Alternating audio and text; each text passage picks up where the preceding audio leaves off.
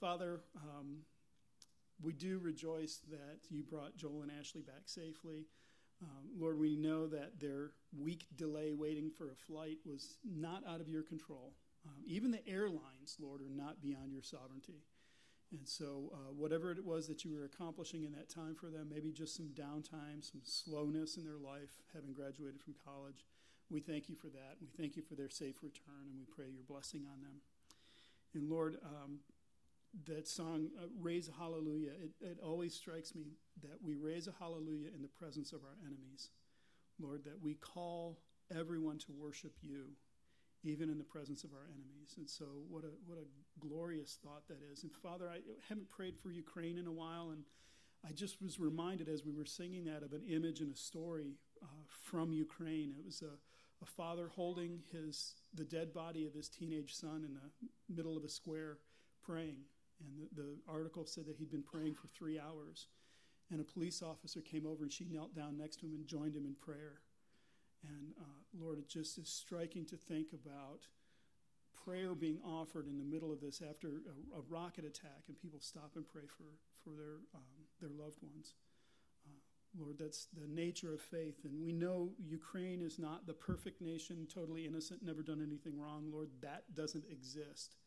But they are a nation that's been invaded. And so we pray that you would accomplish great and wonderful things in that nation in the midst of this chaos and this, this turmoil and the death and destruction. Lord, would you do the things that you're doing there? And we pray for the church in Ukraine that they would raise a hallelujah in the presence of their enemies. Lord, that there would be a quality of faith that can't be denied or, or shaken off, that there is something different about these people.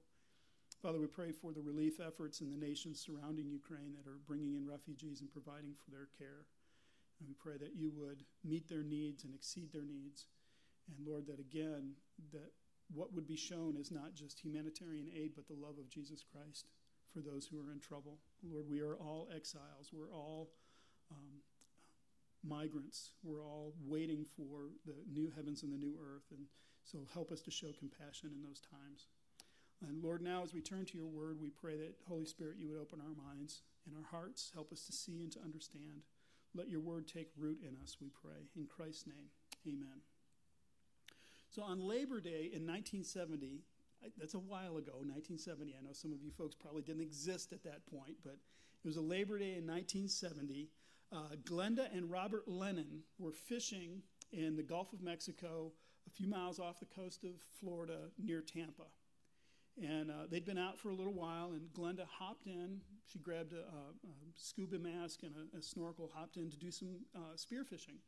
She was just going to float around and, and, jab at some fish. Um, after about 20 minutes of fishing, she looked up and realized she was way far away from the boat. She had drifted much further than she intended, and so she turned to swim back to the boat and couldn't make headway. She was caught in a very strong current that was taking her out into the Gulf. So she called for her husband, Robert, and without thinking, Robert jumped in the water and swam out to her, left the boat behind. And so when they got there, they were both now caught in this very strong, there was eight knot tide heading out into the Gulf. And there's just no way for them to swim back. So, what Robert said was he told his wife Glenda, just tread water, just float. Don't, don't fight the current. You're not strong enough. Robert was a championship swimmer in school. And so he said, I will swim back to the boat and then I'll come back and find you. It took him six hours swimming against this tide to get back to the boat. And he got in and he headed back to where he thought Glenda was and he couldn't find her. She could see his lights floating around, but he couldn't find her. And so he went back to shore and he got some shrimp fishermen, and they came out and looked for her and they couldn't find her. And so when he headed back to shore to, to refuel, to get something to eat, um, the owner of the hotel that he stayed at, Duncan McRae, said, Let's go out. I know these currents well. At 10 o'clock in the morning, they found her. 20 hours later at sea. She was blistered from the sun. She was exhausted from just treading water, but she was still alive. So 20 years later, in 1990, the uh, Orlando Sentinel did an interview with her, and she told the story. And in the end, she said, I know one thing. Ever since then, Bob and I have had a much healthier respect for the water. It's a terrifying thing to think that that current could, ta- could have taken her out, and we would have never seen her again. And, and that's what Peter is going to warn us about this morning is this very strong current that can haul us away. And he's going to warn us that we have to pay attention to this. So in, in um, verse 5, he starts, for this very reason. Now, it, it, it's a strong statement. In Greek, often you'll see the word, uh, we'll see translated as for, or therefore, or since. And it's one short little word, hos, just two letters. This is actually five words that he strung together. Peter is making it very clear for this very reason. I want you to not miss that I am connecting to this to what I just said. It's that important. For this very reason. So, what is he connecting it to? What is, what is it that he's pointing to? Now, remember, Second Peter is about our growing in grace. It's, it's growing in God's love for us that we can't earn. That's his point. And so last week, Peter told us how we can grow in grace. He said that Jesus' divine power has given us everything we need for a godly life. He's provided it to us. How? Well, it comes to us through our knowledge of Him, through understanding who He is, and through His precious and very great promises. And through those things, we're able to escape the corruption that's in the world through evil desires and instead participate in the divine nature. That doesn't mean you become divine, it means you be, receive those blessings from the divine nature. So that's what he told us last week. So this week he picks up and he says, Therefore, for, there, for this very reason, because this is true. So I think the most immediate thing he just talked about was the corruption that's in the world from evil desire. For this very reason, because there's corruption in the world through evil desire, for that reason, what? Well, that's what he's going to tell us today. Make every effort. In other words, God's grace, to grow in God's grace, which you can't earn, He has uh, given you everything you need. It doesn't mean stop, do nothing. It, it, he, he tells us right here make every effort. If you say, Well, I am saved by grace, and therefore I don't have to do anything, it would be like if Glenda just stopped treading water. Not only would she be carried out to sea, she would drown. It would have been it. So Peter is warning us. He's like, there are evil desires in the world that lead to corruption. So if you want to grow in grace, you have to make every effort. You have to strive. You have to work extremely hard to grow in what you can't earn. It's almost a paradox, isn't it? How can I, how, if, if I have to struggle in it, then is it really grace? Well, what you'll see is yes, it is grace because God's given us everything we need. We have it. It's all been laid out for you. So make every effort. Now, what comes next um, is a list of Christian virtues, a, a list of things that we are to grow in. And it sounds like you have to do them sequentially. So, what Peter says is um, make every effort to supplement your faith with virtue and virtue with knowledge and knowledge. So it sounds like you start with faith and then you go virtue and then knowledge. The, the problem is the, the list doesn't work because how can you have virtue without self control? But virtue comes first and self control comes later. So there's a lot of discussion about how this list works. Now, one thing that's really clear is it starts with faith and it ends with love. And so those two bookends are probably exactly right. They're perfect. But what's going on in the middle? Well, what's going on in the middle is hard to understand for two reasons. One is because uh, the way the ESV translates the word is supplement, um, add to, um, add to the, the, the, thing that you've had. Um, it's a hard word to translate in this context. And I like the way John Piper uh, said it. He said, In your faith, furnish. But it still sounds like it's sequential. So the other part that makes this difficult to understand is what literary form is this list? And it's something called uh, sorites, fancy, fancy word, sorites. Uh, is used in rhetoric, the act of speech, but also in logic. And so what a sorites is, it comes from, I think it's the, the Greek word for pile or heap. And, and what it means is you just heap up these statements and they lead to something. So here's a really base example. All bloodhounds are dogs. All dogs are mammals. No fish are mammals. Therefore, no fish is a bloodhound. So, do you get what's going on? There's a, just a heap of statements. Is there any relationship between no fish are mammals and, and all? There's no like flow. It's just this statement, this statement, this statement, therefore that. That's a sorites. And so that's the idea of what Peter is probably doing here is he's using that same kind of rhetoric to say not start with faith and then get virtue and then knowledge and then self-control. And he's what he's saying is these things are all just a pile. They heap up. These are all these virtues that kind of come together and should grow up in you. So as you're growing in grace all of these things are coming together. It starts in a foundation of faith because this is grace because it's not something we earn. We start with faith and the fruit the flower at the top of the thing is love so these other things in there are not saying do this and then you'll get this and then you'll get this. Instead, it's saying these are all the virtues that you should come up that should come up and, and, and grow and flourish in you. So it starts with faith. Faith we know is foundational to Christianity. We are saved by faith alone. He has given us all things that we need for life and godliness through the knowledge of Him, through just believing His great and precious promises. That's faith. It has to start there. The next virtue is virtue. And, and it means this idea of goodness, of moral excellence. It, it just is what we should be doing. We're told how to behave. It's not like you, you walk an aisle, you say a prayer, and then you continue to, to rob your neighbor and cheat your taxes and fool around on your wife. We are supposed to have this moral standard. And so faith is first, and then this, this idea of virtue or moral excellence. The next one he mentions is knowledge. Um, it's a general term that applies to a wide range of subjects. It's not exactly the same word that he used when he said that all things have um, been provided through the knowledge of him who called us. It's a slightly different version of it. It's a little bit more generic, but it's probably not talking about um, struggling to understand auto mechanics or, uh, or, or astrophysics or something like that. The context would probably tell us this is to understand uh, what God has revealed to us, what He's told us, how we understand who He said He is, what He's telling us to do. So that's that idea. The next one that comes up is self control. And self control was something that the Greek philosophers loved.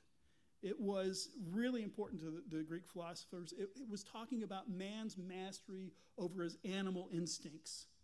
And the Stoics love this. You have to be firm and you have to have self control so you can war against the temptations that rage within you and you can use reason logic and understanding and figure things out. And that's probably not what Peter means by self control. The word's used in the New Testament quite a bit. It's actually in Galatians 5:23, it's a fruit of the spirit. So it is self control. In other words, we face temptations. These temptations come to us, and you should control yourself and not indulge them. Um, you can look at something and go, That's a good thing, I should do that. I don't want to. Well, control yourself and go do it. But it's not trying to us muscle our way up above our animal instincts and be, you know, the stoic man that we are supposed to be. This is the fruit of the Spirit. This is the Holy Spirit at work within us. So self control is one of the things that we're told to, uh, to grow in. The next one is steadfastness or endurance. Uh, it's to be able to stand in the time of trial and temptation, to not be blown away by every wind of doctrine that comes along. Not surprising at all, this word is used a number of times in the book of Revelation. Most of the times is in those letters to the seven churches at the beginning.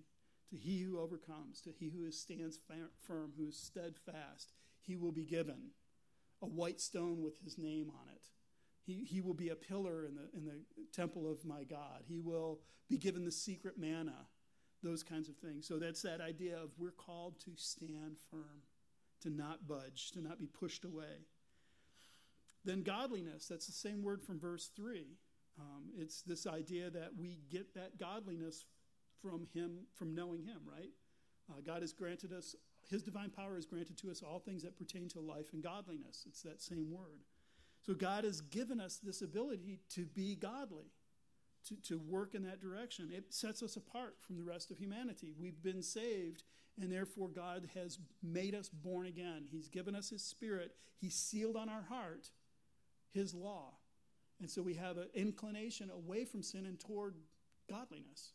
That's, that's a promise that He's given us. We can hang on to that, and we have it through His great and precious promises. The next one is called brotherly affection. Philadelphia, easy word to remember, right? The city of brotherly love. What he's talking about there is the, the love we have for each other in the church. Uh, this is love pointed at a specific community. It's the community of the redeemed.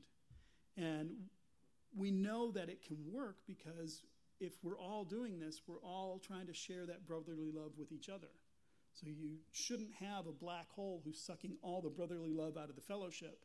Ideally, we should all be sharing that. And so it's, it's easier to grow in that kind of thing.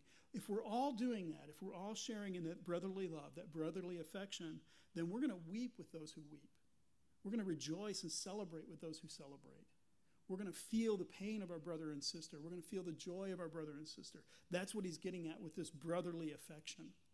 Is it's first and foremost within the fellowship of the church. And then finally, love ends the list, agape. Um, it's, uh, I, I, don't, you've probably heard sermons about the difference between um, eros, philos, and agape, and there are different types of love. And agape is a, is a godly love, and, and philos is, uh, is a brotherly love, and eros is sexual love or something. It doesn't, re- it's not that clear. it doesn't really work that way because the Pharisees are said to agape their, uh, their position in the community. They, they love being made much of. That's not a godly love. So when we talk about agape or philo, they can use, be used interchangeably. The context is what's going to tell us if they are or not. And this context sets them as two different things. The philo for the brotherhood is different than the agape that we we share in general. So, what's he getting at when he says love? Um, it is the love we have and we can have and we're commanded to have for all of humanity, all of the world. And this is the hard part because we're told to love our enemies. We're told to bless those who persecute us. We're told to honor the emperor. We're told to submit to all, heaven, all human uh, institutions. And we're supposed to do that in love. And that's hard. it's hard to do, especially if we're being opposed and persecuted. But that's why he says, make every effort to do these things. So we start with this foundation of faith, and then we have these other attributes that, that, that God has given to us that he causes us to grow in. So Paul lists these things and he ends with that idea of love and it's at the pinnacle. I think it's at the top for a very good reason. Paul does a similar thing. He has a list in Colossians 3:14. And after his list at the very end of it, he says, "Above all these, put on love, which binds everything together in perfect harmony." So that's why love is last in the list. It will pull all of those other attributes together in a, in a wonderful and a perfect way. Uh, 1 Corinthians 3, sorry, 1 Corinthians 13. So now faith, hope, and love abide, these three. But the greatest of these is love. And so as we're growing, as we're maturing, as we are being conformed, and we, we live more of this godly life that God has, has granted to us, the way it shows itself most fully, most perfectly, is in love. That's how we see it, is, is a general love for people around us, a concern, a care for others, and a love for each other. And that's hard. It, it's really difficult sometimes to, to love those around us that way. That's why he's told us we have to, above all things, work on this. This is what we're told to do. This is how you grow in grace, is by struggling to do these things. So, verse 8, he goes on, he says, If these qualities are yours and are increasing, they keep you from being ineffective or unfruitful in the knowledge of our Lord and Savior, or of our Lord Jesus Christ. If these qualities, if these things are yours and increasing, they keep you from being ineffective and unfruitful in the knowledge of our Lord. Now, he has just told us what does the knowledge of our Lord do? The knowledge of our Lord has given us all things that we need for life and godliness. So, therefore, he's basically repeating what he said in verse 3 if these qualities are yours or increasing. So, what he's telling us is take a look at yourself for a moment. Take a look and, and, and assess yourself. How are you doing with these things? If you look at your life and you go, well, I was pretty bad about being jealous of other people and I got saved, but I haven't really changed much since. And by the way, I've been a Christian, oh, 30 years now. Then he's, Peter's saying, that's a warning, my friends.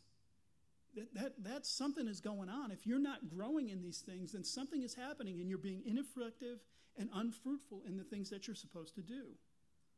So if these qualities are yours, if you can look and say, okay, yeah, I've got some of those, and they're increasing. I'm better at some than the others. Then Peter's warning us. He's saying, take a look at yourself. Strive in these things. Pray about these things. Use the means that God has given us to grow in those things. You don't want to be ineffective or unfruitful in, in those kinds of things. It, it's, it's possible. He says, ineffective or unfruitful in the knowledge of our Lord and Savior Jesus. It's possible to have a knowledge of Jesus and to not be fruitful.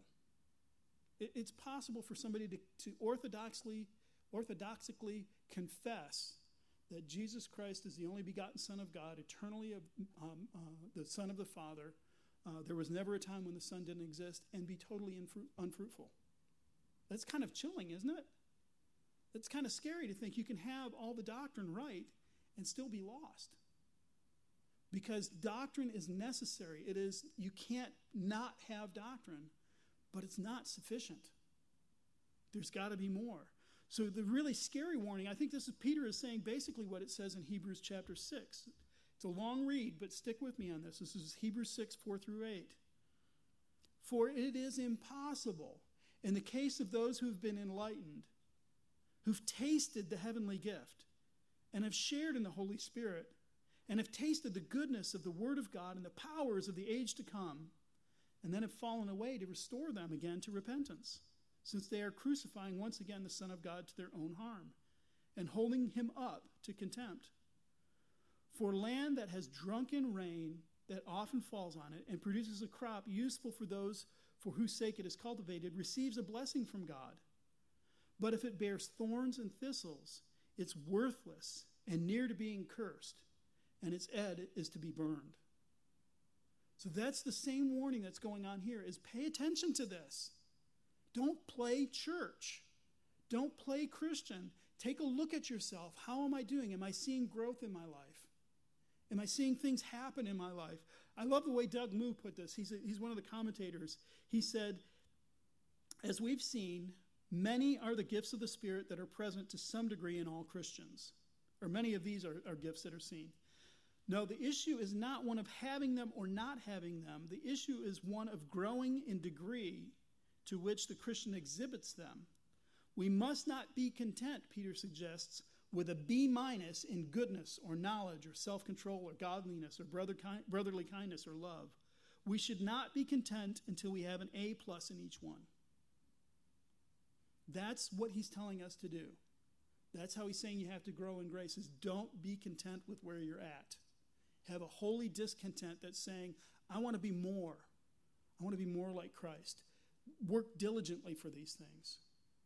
For this reason, because there's evil desires in the world, apply yourself to this even more. Um, goes on and adds, just for, to, for our sake, for our sanity, he adds, this is a goal I don't think any of us will achieve in this life. I, I don't think we're going to get the A plus. We get the A plus when Jesus returns and goes, "Hey, I got the A plus for you." But in the meantime, we're struggling and we're wrestling and we're going, we're not happy, we're not satisfied with where we're at right now. So here's another picture that I want to use for this. The owner of the vineyards come by and seen you in the middle of the day not doing anything, and he says, Come and I'll pay you a denarius. Come and work in the garden. And so you come into his vineyard, and what do you find in the vineyard? There's the vines. They're already growing, they just need some attention. There's all the tools you'll need the hoe, the rake, the, the trimmers, all of it's laid out. There's a big pile of uh, mulch ready for you. There's a stream of really clean, fresh water running through this vineyard. And, and what the owner of the vineyard has said is, come in and take care of this. And so your call is not to walk in the vineyard and sit down and go, Well, I got nothing to do. The, the vines are going to need to be trimmed. They continually grow, they need to be cut right. There's weeds constantly coming up. You need to get some of that fresh water to the plants. You need to tend the things that are growing in the garden. So that's what it means by work diligently at these things, but you're growing in grace. Is that your vineyard? You've been called in. You've been invited in and provided with everything you need to do that. So, this is what we're commanded to do to grow in grace. So, how do you do it? How do you grow in grace? Well, God has given you everything you need. So, do it. So, pick it up and do it. That means prayer. Spending time in prayer is one of the ways that He gives you to grow in grace. You can call out to Him, say, Lord, I need more of you. I'm feeling apathetic. It's hard for me to get off of Instagram for 10 minutes. I need more of you. You can pray. He's given you His word. I, I love Rich's introduction that this is God's inspired word for us. Spend some time in it. You, you need to have that knowledge of God poured again into your mind and into your heart over and over and over again. You have been given a group of people who've been commanded to love you with brotherly love. Make much of that. Avail yourself of that quite a bit. That's how you don't wind up drifting away from the shore, but somebody's pulling you back in and helping you uh, stay where you're supposed to be. So this is this is what we're told to do, and it's a little scary and it, it's a little jarring, and it's supposed to be. I think it's supposed to get our attention. It's supposed to call us to that godly life. So then, verse nine, he says, "For whoever lacks these qualities is so nearsighted that he is blind, having forgotten that he was cleansed from his former sins. Whoever lacks these things is got two conditions: nearsightedness, in other words, can't see um, things far away very well. Oh, and by the way, and they're blind." So they can't see anything. So, what's going on here? Well, I think what Peter is getting at when he puts those two words up is he's saying, You've, you've lost your ability to see what's far away. You're, you're floating in this current and you're looking, you can't see the shore, you can't see the boat's lights that are searching for you. You, you can't see them because you're not engaged in this. You don't think that you're going to be saved. You've forgotten what's, what's on the other side. You've forgotten what your goal is. You're nearsighted. You can only see the immediate problem. What do I need now? And then you're blind. You can't see the danger that you're in now. You're blind to what's threatening you. The current, the deep waters, the fact that you're going to be exhausted at some point.